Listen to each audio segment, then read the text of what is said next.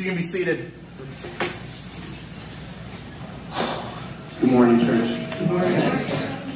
I'm excited to get into what we have for today, but before I do that, I want to take just a second. Uh, today, in our culture, is this day called Father's Day, and I'm excited for that. I, I know, as I say that, I know that Father's Day, like these kind of holidays, can be a mixed bag for some people in the room. I know for some people when a day like Father's Day rolls around. Rather than it being joyful, instead it's a reminder of painful things, maybe people who aren't here anymore, maybe broken relationships, or maybe guilt over failings and things like that. And man, if that's if that's you in this place today, if today is a hard day for your heart, then I just want to I want to encourage you and say, and we love you, and we're in that with you, and your pastors would love to walk in that with you. But I also, I also, at the same time as I acknowledge that, want to just say, man, I don't want to miss the opportunity to, the built into our culture, to celebrate this beautiful good thing that God made and God gave us, which is masculinity. You know, God describes himself as a father, our creator, our sustainer, who made this world, who made a way for us. You know, he described himself as father. And there's something inherent in the way God designed dudes that just shows a unique piece of who he is and how he engages the world. And so we want to unapologetically celebrate that. A silly way we're doing that is that uh, I bought a stack of books, and so if you're a guy in the room, there's one on the on the uh, there, there's a book on the little bar where you walk in, and that's for you. Grab it, take it home, read it, and then text me about it. It'd be great. Uh, seriously, that's for you. Uh, it's a John Piper book back there. If you are a guy in the room, grab one. That, that, that's our, our little happy Father's Day gift to you. But before we jump into it, I want you to join me in a prayer. We just sang these songs, right? We, we, sang about how, how God is this rock that we can hide behind, who defends us in this world. We sang about how God is a mighty fortress who has accomplished this work on our behalf, that our own strivings, like if that was what we were leaning on, like we'd be doomed. But instead, we have this fortress of a mighty God that we can lean into and receive and experience his protection. And then we, we sang about how, how Jesus is the one who actually, through his accomplished work, made a way to wash our sins away. That's the progression of what we sang. Sometimes we move through the songs and we know them, we recognize them, we don't really think about it right, but that's what we sang. And guys, that is the heart of the Father for you. That He made you, He loves you, He protects you. And part of the way He does that is through His accomplished work on your behalf to wash away your sins. Psalm 103 says this. This is not our psalm for today, but it's good for our prayer. As high as the heavens are above the earth, so great is His faithful love towards those who fear Him. As far as the east is from the west, so far has he removed our transgressions for us. Verse 13 As a father has compassion on his children, so the Lord has compassion on those who fear him, for he knows what we are made of, and he remembers that we are dust. Father, thank you so much for your heart of love and compassion and sacrifice and protection for us, your people. Thank you so much. And thank you for just the way you take such good care of us. You are really good, Father. For those of us in this room who have maybe distorted or broken or painful understandings of fatherhood because of the brokenness of this world, Holy Spirit, I ask that through your loving care and presence in our lives, that you would redeem that in our hearts. That we would get to walk and rest in the beauty of your loving care and protection for us. Jesus, we love you. We thank you for this. We pray in your name. Amen. Amen. So, we are getting back into our series on the Psalms today. So, if you have your Bible, you want to go ahead and open it to Psalm 23 is where we're going to be today. One of the most famous passages in all of the Bible. Like this is Psalm 23 is the one that's up there like right next to John 3:16. That one probably only has more uh, more people knowing it because it gets held up at signs at wrestling events, you know. But Psalm 23 is up there, right, in terms of some of the most well known of all of Scripture. And I'll tell you guys, like, as the guy who gets to make the preaching schedule, most of the time I just kind of put it out there and I let our pastor sign it. But every now and then I like pull rank and I'm like, this one's mine. And that's how this went down, is I was just like, nah, this, this scripture is really, really like intimate, like part of my story. It's something that's important to me. And I was just like, sorry, guys, this one's mine. Uh, and so I'm excited for this. Psalm 23, you know, we talked about this a couple times so far, but Psalms, Psalms are often the kind of texts that worm their way into our person, personal faith experience. You know, they, they hit deep into the human heart, and just, just many people who follow Jesus end up connecting with certain Psalms and different aspects and parts and times in their faith journey. That Psalm 23 is one of those texts for me. This was one of the first passages of scripture I ever memorized. And it's a text that I come back to often. In fact, uh, I actually preached this text on March 22nd, 2020. And if you do the math on that, that was the very first Sunday that St. Louis County was under a shelter at home order because of the COVID 19 pandemic. The previous Sunday, Red Tree Church, where I was pastoring, met. We met in the middle school. We had our normal gathering. And our elders had kind of met that weekend and were like, oh no, I don't know about this whole COVID thing. I'm seeing, I don't know, something might happen. We need to be ready for it. And Monday, boom, everything shuts down. We had to figure out what to do. We, we actually pre recorded the sermon in my living room. Had like those of you guys who were at Red Tree at that time, like we didn't own any of the equipment to do this stuff, right? Like we set up my iPhone on a stool, pointed at me, like it was it was rough, right? But I tell you, I, I, I actually pretty rarely break from the planned sermon series. But that Sunday, I, I did. And we went into Psalm 23. And we went there because, man, it was a freaky week. It was just scary. You know, we were all like trying to figure out what everything looked like. Medical professionals were running a mile a minute. Everybody else was trying to figure out if they were essential workers or not. It was just a scary time, and my personal me, Sam, my anxiety was on absolute overdrive. Confessionally, guys, I've had a pretty personal relationship with worry and anxiety for a good chunk of my life.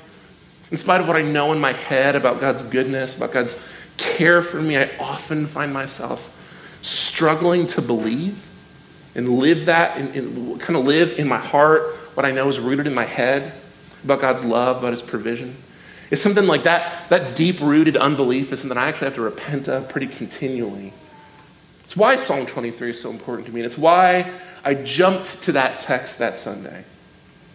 God is our shepherd. God's our shepherd. He doesn't just love us, His love is present in our lives. His love looks a lot like caretaking. And if you know that phrase, if you know that word, you know what I mean. Present, caretaking love has a lot of implications in our lives and our heart. It means that we actually can rest.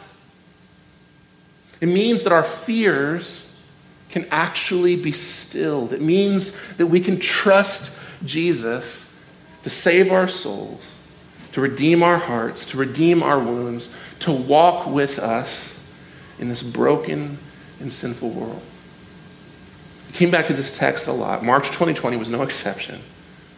And God used this text at that time in my heart and in my family to settle my soul down a little bit. My, my prayer today is that He can do something similar for some of the troubled hearts in this room. So, read this text with me. Psalm 23 says this. I have to read it because we switched translations. I don't know anymore. The Lord is my shepherd. I have what I need. He lets me lie down in green pastures. He leads me beside quiet waters. He renews my life. He leads me along the right paths for his name's sake. Even when I go through the darkest valley, I fear no danger, for you are with me. Your rod and your staff, they comfort me. You prepare a table before me in the presence of my enemies. You anoint my head with oil. My cup overflows. Only goodness and faithful love will pursue me all the days of my life, and I will dwell in the house of the Lord as long as I live. Pray with me, church. Father, we ask this morning as we jump into a text that for most of us has some level of familiarity. We ask, Jesus, that you would just hit us afresh, that you would give us just new open eyes and open hearts and open ears to hear from you what it is you have for us today. Holy Spirit, we ask that you would do the ministry you promised you would do, that you would teach us from your word, that you would remind us of what we've forgotten, that you would convict us of our sin, and that each one of us would leave here today having heard from you what our heart needs. We love you, Jesus. We trust you for these things. So we pray them in your name. Amen. So here's what I'd like to do today. The message of Psalm 23 is pretty simple, and I think it's pretty upfront in this poem. You know, God loves you in such a way that he cares for you in your day to day life. This is sometimes called a, a psalm of confidence, right? Like it's, it's just pretty out there. It has this beautiful and rich imagery. But what I'd like to do today is kind of pick through the imagery. There's two main metaphors that work their way through this psalm. We're going to work through them and to see how they give us a little bit of a unique angle on this plain, simple teaching of this psalm. And I really just think, I just think God's going to meet us in this. I think what He has for us today is going to become evident. You know, there's just this truth that in this text, we see God as a shepherd to a flock of sheep. And we see God as a lavish host to an honored guest. Two main metaphors. And I think it's just going to bring us back to this, this, this, this plain, confident declaration of this text that our God loves us, that He loves to care for us. We'll look at a couple of questions that that declaration raises. You know, why? How? And I think that'll land us on just some implications that I think can walk with us out of this space into our life as we step back into the world. Sound good? Awesome. Okay.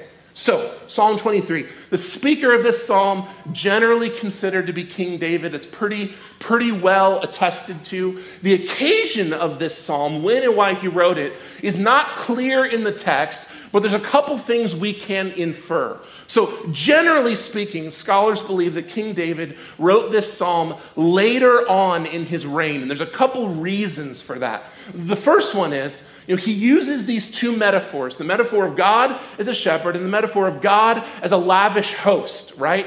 These are things that David had first person experience of, but he didn't have first, like, personal experience of both of them until later in his life. He was a shepherd as a young boy and into early adulthood, and he was a king, but his kingdom wasn't well established enough for him to be this kind of lavish host until a little later on in his kingdom when he kind of set everything up. The other piece to this is that it seems that part of the occasion of this psalm is some real present danger and trouble in his life. You know, there, there's this, this reality of the, the image of the dark valley and God's provision and the table before enemies, right? And so a lot of scholars think, man, so, so David probably wrote this later in his kingdom, later in his reign. And there's a couple major dangerous things that happened over the course of the later part of his reign that might have been the occasion for this psalm. We don't know any of those things for sure, right? But you can think of stories like Absalom's rebellion, right? When, when King David had to flee Jerusalem and as, as an older established king was living in the wilderness again, that sort of thing. We don't know it's that specifically, but something like that is probably connected to the occasion for this psalm. A king who's established, who knows what it means to be a poor shepherd, who knows what it means to be a wealthy king, and now he's looking at some present circumstances that are scary and causing him to come in his heart to this place of confidence, declaration of confidence in God's care and provision for him. And now, really quick, that historical occasion piece, like it's good because it helps us kind of get our head there, but it really doesn't matter as much as what the text plainly shows us. The text gives us these two major metaphors God is a shepherd to his sheep, and God is a lavish host. And I really think what we're going to find in this, the meat we're going to find in this text is going to be found in digging through those because David's a good writer and he doesn't waste words and he packs a lot into each of the metaphors. And I just think there's a lot of goodness in here that we just miss because we don't have like the right context to necessarily know some of what's coming out in these metaphors. So let's, let's walk through these, each, each of the two metaphors one by one, to see what God has for us. The shepherd and his sheep. Verse 1 The Lord is my shepherd. I have what I need. Any shepherd in this day, and honestly, any shepherd today, would understand this line immediately. Sheep who are kept don't have needs. This Hebrew word lo gets, gets translated varyingly as need or want or not lacking. But regardless of your translation, regardless of which word your translation gives you, the idea is the same. Sheep don't worry about their needs because they have a shepherd who cares for them. The opening line of this poem gives us really the whole truth of this text. Beloved, God is your shepherd. God is your shepherd. You shall not want. You do not have to worry about needs because you have a shepherd who cares for you, who's present. If you hear nothing else today, hear this, beloved. Your God cares for you. He cares about you. He cares for you. Do not lose this vital truth of the kingdom of God. God cares about you. You are not insignificant to him. And that's wild. But if you don't have that truth, like that is so foundational to the whole of the gospel. That you, sinful, tiny little you, in this grand, massive universe, you are not insignificant to your God. He cares for you, which is just wild to think about. But man, what a comfort. Man, what a truth. Before we move on, I want, to, I want to point out a couple things here about the sort of shepherds that David is talking about and the sort of sheep he's talking about. The shepherds in David's day, remember, he was a shepherd, right, in his young age into early adulthood, cared for large flocks of sheep in the wastelands of the desert wilderness outside of Israel. Not exactly like the rolling, beautiful hills of Ireland that we think of when we think of sheep, right? This is caring for sheep in this context took intimate and dedicated care. Shepherds lived amongst their sheep while they were out to pasture. They spent their day with them. They slept with them at night. They cared for them. They protected them. It was beyond a full time job. Think stay at home mom to 60 of the dumbest kids you've ever met. and there's a couple moms in the room who are like, mm, I can envision this. I know, I know what he's talking about. oh, that was so mean. Because uh, this is one of the most this is one of the most important things you can know about sheep. Domestication has not been kind to them. Sheep are dumb. They're some of the dumbest, most helpless creatures on God's green earth. Domesticated sheep cannot survive apart from their shepherds. If a domesticated sheep falls on its side while sleeping, it will often get stuck and die. I mean, that's intense. Just fall over sleeping, and that's kind of it. A shepherd's job is never done. I have this video I want to show you guys. It's probably a meme you've seen going around. If you could play this real quick, it's like two second song. This is perfect.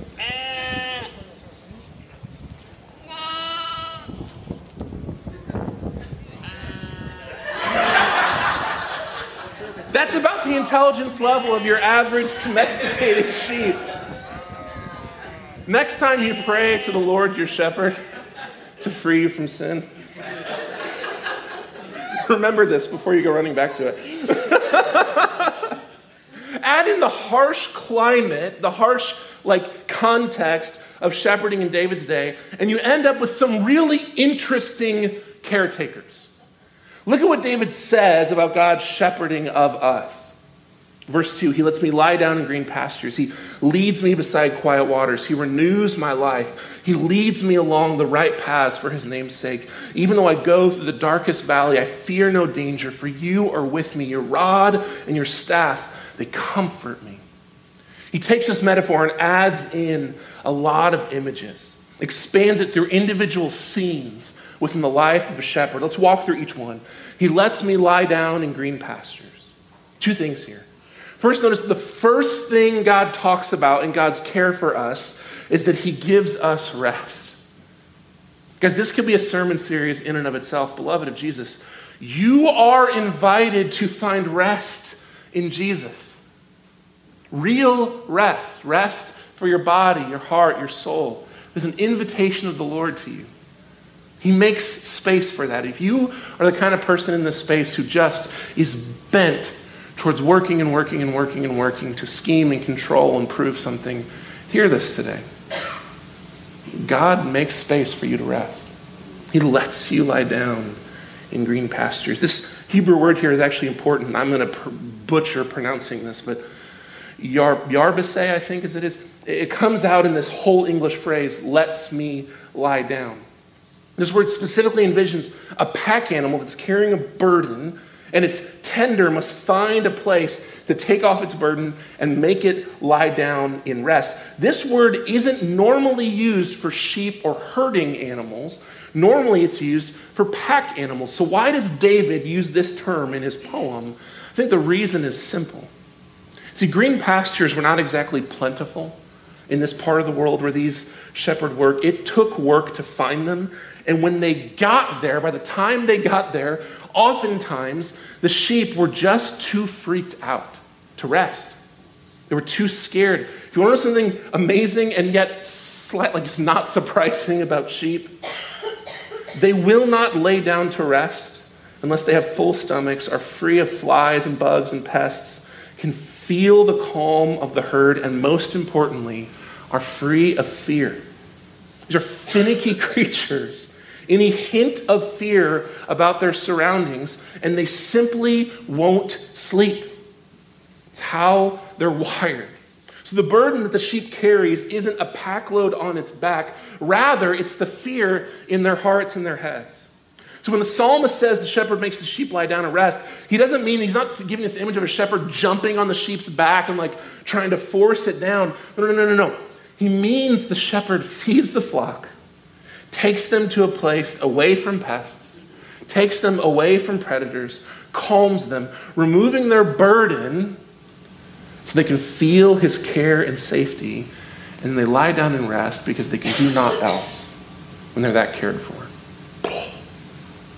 This, this removing of the burden to lie down is about the care the shepherd takes for the sheep. To put them in an environment that is so safe, that they're so built for, that they can do naught else but lay down and rest. He leads me beside quiet waters. As a pastor, this is one of my favorite phrases in Scripture. Sheep, uh, oftentimes domesticated sheep, are actually terrified of running water. This is because you know they got all the wool, and if they fall in the water, uh, they usually just drown because they can't stand up, they can't get out of it, and so they have this natural fear of running water, and oftentimes sheep will not stoop to drink in water that is running too fast or is too loud. They prefer still water. Well, any good shepherd knows that running water is cleaner than still water. But if the sheep won't drink, what's the shepherd to do? Well, in David's day, they would often climb out into a stream and pick up rocks and build kind of a makeshift dam to separate some of the water that would sit kind of still and quiet so that the sheep would feel safe enough to come and take a drink. I love that. I love that because the reality is the water is safe for the sheep the whole time, or the shepherd wouldn't take them there, right? But their fear keeps them from the life giving water. So a good shepherd does the work necessary to ease their fear and give them water. What a God we serve. Doing an unnecessary task, right? The water is safe, the water is there. Doing an unnecessary task to create an environment where the sheep feels safe enough to actually go and take a drink. He renews my life. Amen. I mean, that's what's being described here, right? This kind of present, intimate caretaking that just, just it's extravagant in its care. Of course, it renews our, restores our souls. He leads me along right paths for his name's sake. this is reminiscent of our time in Psalm 1 a couple weeks ago, but there's also something really good here that I think we miss. See, a shepherd, when he leads, he doesn't drive. And this, this, this is an important difference. In our, in our day, we'll often make this, an, uh, this kind of analogy where we'll go, a shepherd. A shepherd's kind of like a cowboy. And there is some truth there, right, to like herding animals and those things. But the way a cowboy herds cows is really different from the way a sheep leads his sheep. See, a cowboy gets behind the cows, not always, there's more complexity to this, but a cowboy gets behind the cows and scares them into running. Utilizes the natural fear of the herd to get them moving in the direction they want to go from behind, whipping them up and getting them moving. But a shepherd wants his sheep to remain free of fear. So rather than getting behind them and whipping up their fear to drive them, he walks in the midst of them or walks in the front of them to lead them behind him. They walk amongst him or behind him, feeling his presence. And it's the presence of the shepherd that helps calm the fears and anxieties of the sheep. I love that. Think, I don't know if you guys have noticed this yet at this point in the poem. Fear is not good for sheep, right? Like it doesn't work well for them. But look how this goes, how this continues on. Even though I walk through the darkest valley, I fear no danger, for you are with me. Your rod and your staff, they comfort me. The image here is of these deep and dry valleys in Israel's desert. These dry and dark places, these kind of cut channels, would allow shepherds, especially in dry seasons, to move their whole flock from pasture to pasture, stream to stream, and kind of by direct routes and, and away from like the wasteland and away from a lot of the predators. But these, these, these, these pathways were kind of these valleys, right? And they were dark and the sun was cut off and they were scary. And sheep didn't like to walk through them, they didn't like to be taken into them. But look the image he gives here. You walk with me through the valley. You walk into that space with me. He leads on right paths. And those right paths may go through dark valleys, but the dark valleys don't end up being scary because the shepherd's there. And the shepherd has a rod and a staff. A rod, a big old heavy club that he can use to beat up on whatever predators are coming after the sheep, a staff that he can use to cut off dangerous paths and draw the sheep in and keep them together. The present caretaking love and protection of the shepherd, present amongst the sheep, takes them through dark valleys takes them through dark valleys without fear, but with comfort. Come on. Beloved, this, this is a truth for you here today. I believe we need to hear this. You can't live in a space where you don't fear danger because Jesus is with you. He's with you. Even now, even right now, our Lord, our shepherd, our God is with us. His strength his presence, His rod, His staff walks with us through this world, regardless of the context within which we find ourselves, regardless of how scary, how painful, how whatever the circumstances. We have a God who is like a shepherd, who walks with us, who brings his strength, his wisdom, his heart to bear to guide us through this life. Come on, church. I hope at this point you're starting to see where this text is going. God's present love for us looks a lot like caretaking. It speaks into our deepest fears, speaks into some of the, the deepest parts of the human heart. Well, let's, let's finish this out. So, David now, he switches the metaphor in verse 5. He moves from talking about a shepherd and his sheep to a lavish host and his guests. Now, by the way, if you at home are like super geeking out on this series and you're digging deep on these Psalms, which please, more power to you. Uh, what you might notice if you read into this is that there's actually a couple layers going on here where David uses this metaphor of the lavish host to actually like do a double layered metaphor of some aspects of shepherding, and it's kind of interesting. We're not going to dig into that today because it's a little confusing. But if you're interested in that, you know, shoot me a text or an email. I'll send you some cool resources on it. For our purposes today, we're going to look at this metaphor as David hands it to us. This, this lavish host and an honored guest. Read this with me, starting in verse 5. You prepare a table before me in the presence of my enemies. You anoint my head with oil, my cup overflows. Only goodness and faithful love will pursue me all the days of my life, and I will dwell in the house of the Lord as long as I live. Now remember, in this time, in this place, um, especially amongst royalty, amongst leaders, hospitality is a big deal. It's, it's part of how your honor, your, your person is represented to the community around you. The image here is of this, this sort of lavish, kingly host. Think of, think of someone, not necessarily a king, but someone wealthy, important, like someone with authority, and they're just honoring some guests. In this day, when this kind of person, when a king held a banquet, they would prepare the feast, prepare the table, and invite the guests. The most honored guests, those who are like the stars of the show, the VIPs, would be anointed and bathed upon their arrival. Those sorts of things weren't things that most the average person did day to day, right? There weren't access to showers or things like that. Perfumed oil would be poured on their head, down into their hair and their beard and things like that. Their cup would be filled with the choicest wine. They would be seated at the feast table, and they would just enjoy the party. These kind of occasions, in, some contexts, could last for weeks or even months. The honored guests would enjoy the pleasure of the king in his house at his table as long as his hospitality lasted. As long as the party was going, the cup would keep getting filled. As long as the king's hospitality was extended, your cup would be full. It would be filled again and again and again. You can read about some of these lavish kingly parties in a couple different texts in Scripture. This is what David is pointing at. He's taking this relatively normal image that a lot of people would understand in that day, and he's putting it on overdrive in a couple specific ways. First, this host has set up his feast in the presence of the honored guest's enemies. He's not just honoring this guest, but he's actively giving this guest protection, right? This is a way of, of the king being like, you don't get to mess with this guy. This, this dude is on the no list, taken care of. He's a recipient of my hospitality, so deal with it. Second, the host fills the guest's cup forever. His cup overflows. The description here is of a party that never ends. The guest gets to stay in the house of the host, in this case, the Lord, indefinitely. This guest gets to dwell in his hospitality forever. They always get to eat at his table. They always get to receive his oil, his anointing, his cup. He cares for them always.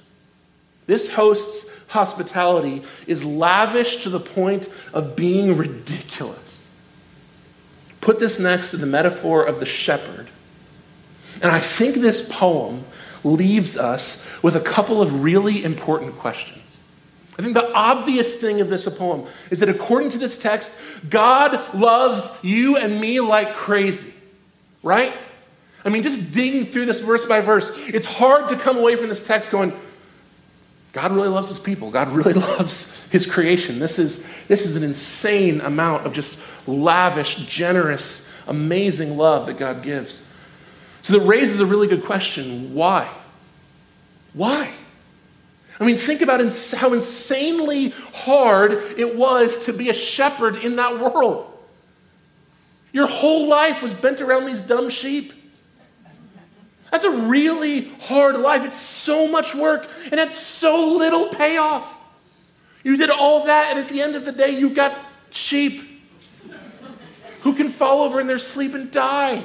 There's, there's no way for that creature to ever repay the insane amount of work the shepherd takes on their behalf to care for them. It will never recreate the care given. Why would anyone commit to a life that hard? The reality is, most shepherds did that in that day because they didn't have a choice. They needed the money. They were the youngest one in the family. That was David's deal. He didn't pick that job because he liked it. He was the youngest, so he got stuck with it. Like that's that's the way that world works. And look at the king. Why would a king give so much to a guest? That is, it's just ludicrous. What could possibly justify the expense, the risk, the time, the effort spent to honor a guest that lavishly? What kind of guest would warrant such behavior from a king? It's a really important question. Why would God be our shepherd? Why would this king, the king of the universe, make us his honored guest? Why would he care for us in the midst of our foolish fear, in the midst of our strange needs, in the midst of our inability to repay anything, why would He give so much of Himself and do so much for us? Listen, you guys are great, but like, you know, us, us, the God of the universe, the creator, sustainer God. Beloved, the reality is that this is the very character of God. This is who He is. He treats us like this because this is who He is. He loves us, He loves to take care of us. Our God is a loving and caretaking God, it is His person. He takes care of us lavishly so lavishly that it's, that it's difficult for us to comprehend. He, he loves us so amazingly well. He, he takes care of our needs like a shepherd does to a sheep. He loves us so amazingly much that he honors us like a lavish king to an honored guest. And it doesn't appear to make any sense on the surface, but the reality is this is who God is. He can do not else. His love is powerful, it's intense, it's present. And for us here in this world, in this life, it looks a lot like caretaking. And it's just who He is. If this wasn't how God treated us, it would not be the God of the Bible. That's His character, His person. Lavish love. Lavish love. And that, that truth, that the God we worship is that good that His goodness, His love is so intense, so deep, so perfect, so present. That has some implications in our life. That's not a truth you can just walk past and go, oh, cool, yeah, I should probably get like a t shirt or something. That kind of love means something in your life, it has implications. So I want to do this to kind of land us today. I want to walk through just kind of three, three implications of this text that have been kind of worming their way through my heart as I've been praying over this this week. And I think this will get us to a good place to kind of end our time meditating on this. The first one is this God practically meets needs for his creatures in this life. That's a really specific, and if you think about it, really intense sentence. But I think it's important. God practically meets needs for his creatures in this life. There's just no getting around what the text is getting at here. God is like a shepherd to sheep. Sheep, shepherds meet the needs of sheep. There's so much here. I mean, God is the creator. He's the sustainer of the universe. He, he makes the planet to rotate, the sun to rise, the rain to fall, your atoms to hold together. He sees every aspect of creation from microbes in the water to quasar stars in space. God Himself Jesus says in Matthew 6 Consider the birds of the sky. They don't sow or reap or gather in barns, yet your heavenly Father feeds them. Aren't you worth much more than they? God cares about your present needs here and now on this planet, in this life. One of my favorite scriptures is another word from Jesus himself. In Luke 11, Jesus says, What father among you, if his son asked for a fish, would give him a snake? instead of a fish. This is the part I like because it's so weird. Or if he asked for an egg, would give him a scorpion. It's not even close. My kids ask for eggs all the time. Throwing scorpions. Sometimes, actually, now that we're talking about it. If you then, who are evil, know how to give good gifts to your children, how much more will the Heavenly Father give the Holy Spirit to those who ask Him? God cares about your life. Beloved, God cares about your needs here and now. Seek Him out. Seek Him out. Tell Him what's going on in your heart. Express your real needs to Him. Yes, like the kind of spiritual, like deep gospel needs in our heart, our sins, the things that weigh us down, the things that burden us. But your, your real, like your physical needs as well. God cares for you. He feeds sparrows. He keeps track of the microbes in the water. He cares about you and your health and your bank account and your job and your family and all those things. Bring your heart to Him. Bring your real needs to Him. Like many in this room, you know, I could share testimonies of God's faithfulness to provide for my, my and my family's needs.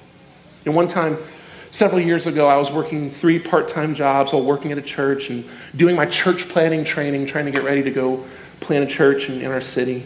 And we just, with all that stuff, we couldn't make the numbers work. Millie was a newborn. You guys know my daughter. And it was just wild. but that summer, more than once, I mean more than once, I would come home from some random job or a second shift or whatever, exhausted and stressed out and freaking out, to find an anonymous envelope filled with cash that paid our bills that month sitting on my porch or in my mailbox. That's the kind of thing our God does. He cares for us. He cares for our actual need, our actual needs. We were in a place where we were seeking radical obedience to the Lord, and He faithfully provided for our needs. Our electricity never got shut off, you know, things like that. This is who our God is. It's the kind of thing He does in this world, which leads us to a really important separate, second implication of this text.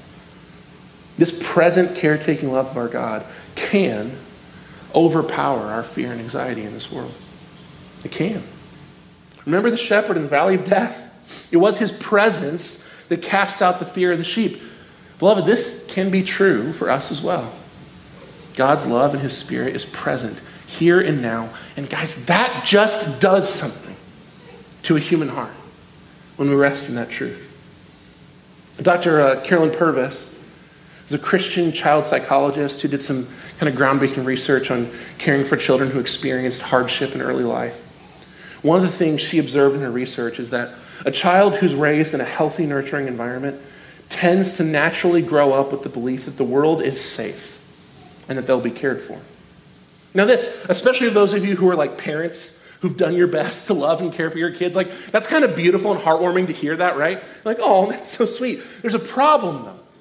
That isn't true, right? The world isn't a safe place. And there are plenty of times when no one shows up to meet a need. So, why do these kids in these kind of homes believe this beautiful untruth? It's because good caretaking makes it feel true. That's the simple reality of it. Present and passionate caretaking love overrides the fear of a broken and sinful world because it shows up over and above the broken and sinful world we live in. At some point, those kids got to grow up and figure out eh, the world's scary, and mom doesn't always show up, right? But when that kid's a little baby, mom and dad are doing their best to love and care for him. That present, passionate, caretaking love makes that seem true. It overrides the present danger of this world. That's insane. Beloved, this is the absolute bedrock truth of the present ministry of Jesus for you and me here and now. 1 John 4 reminds us that the perfect love of God casts out fear. Similarly, the text we just read in Matthew 6 starts with Jesus telling his followers not to worry and ends with him telling his followers not to worry. It includes one of the most comforting phrases, I think, in all Scripture. Your heavenly Father knows what you need. What a beautiful truth to be reminded of. Your heavenly Father knows what you need. Beloved of Jesus, your God knows what you need. He knows who you are. He knows your circumstances. He knows the hurts you've endured. He knows the things that keep you up at night. He sees you. He knows. And He loves to take care of you. If anything in this world can ease our fears, can calm our anxieties, can cause us to cast our anxieties away, is it not this beautiful truth? But there's one problem here. And I, this kind of leads to this last implication. It's one thing to read this poem and just go, wow, God loves us, and He loves to meet our needs physically here on earth, and He delights to calm our fears and anxieties. It's beautiful, and we can sit in a room like this, reading it together, having sung the songs we sang, and go, Yes and amen. That's so wonderful. But, guys, we all live in this broken and sinful world. And we all know that that isn't always true. Some people's needs don't seem to get met. And terrible things happen in this world scary, painful things that we can't control. So, how can all that beautiful stuff I just said about God delighting to meet our needs, about God meeting us in our fear and creating this space where we can cast our worries, how can that actually be true if God allows things like poverty and hunger and violence to live in this world alongside us? How can we possibly trust? And his love and his care in such a present way. In such a present way to, to live without fear or anxiety. Because I think that leads us to to the most important implication of this text and where I want to land us today. And that's this God's present and caretaking love is ultimately shown to us in the gospel of Jesus Christ. It is. Our God is a God who loves and cares for his creation. And you guys know the story.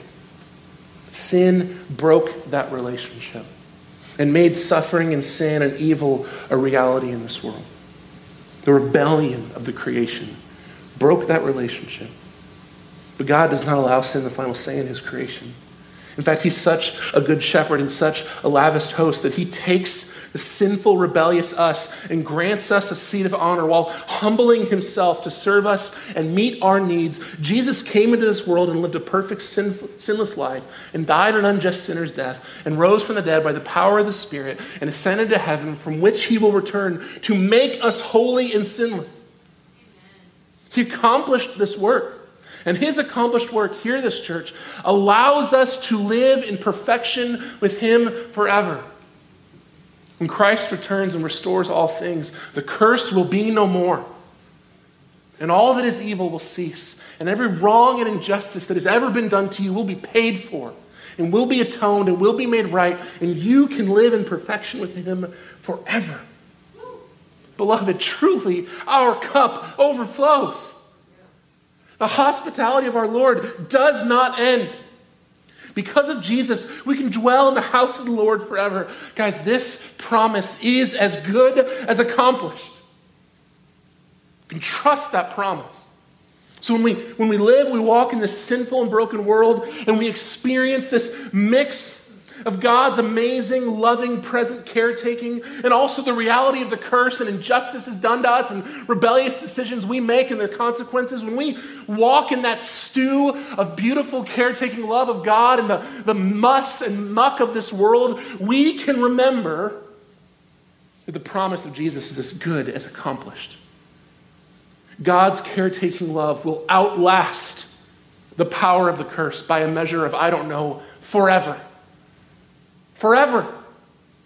When this world hurts us, when we hurt ourselves, we can fall fresh on the love and care of our God. Because, church, His care, His love will never end. It will outlast every ounce of power that sin has over you and over this world. The caretaking, beautiful love of our God is not just present, it's forever. His hospitality does not run dry, beloved. He is lavish with his love. So, with that gospel in mind, with that good news in mind, as we land today, Chris, if you want to come up, Chris is going to sing this song kind of based on this psalm and take us back through this, reflecting it. I want to ask you to consider a couple of things during this time of reflection before we take communion together and end our time. The first one is this. For those of you in this space who have yet to come to Christ in confession and dependence on Him, I want to encourage you to consider that. Consider what it means to come to Christ, to experience the celebration of that gospel that you just heard, to receive the saving work in your life. Beloved, listen. I know this world is harsh. And I know if you've lived in it for more than two minutes, you've probably experienced some awful stuff. But Jesus loves you. And I can't put enough weight behind that sentence to help you realize what it means. He loves you, and his love is so lavish, so present, and so strong. I guarantee you it can speak life and freedom over the worst the curse has ever had to offer you. Consider that today. For those of you in the space who are in Christ, man, let's sing this song together. I'd encourage you, look at these lyrics, contemplate them, think about them. Maybe mentally and emotionally, take a step back today and allow the present, loving heart of God to speak in your needs. Maybe bring your needs today in a way that's honest and true, maybe even avoiding. Maybe actually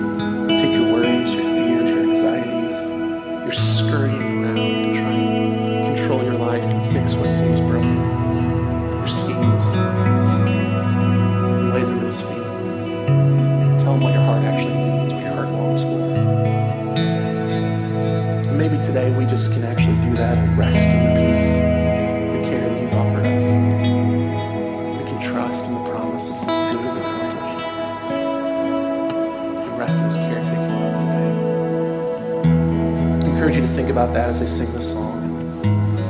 Once we're done, end our time. Take some time, pray, be with the Lord,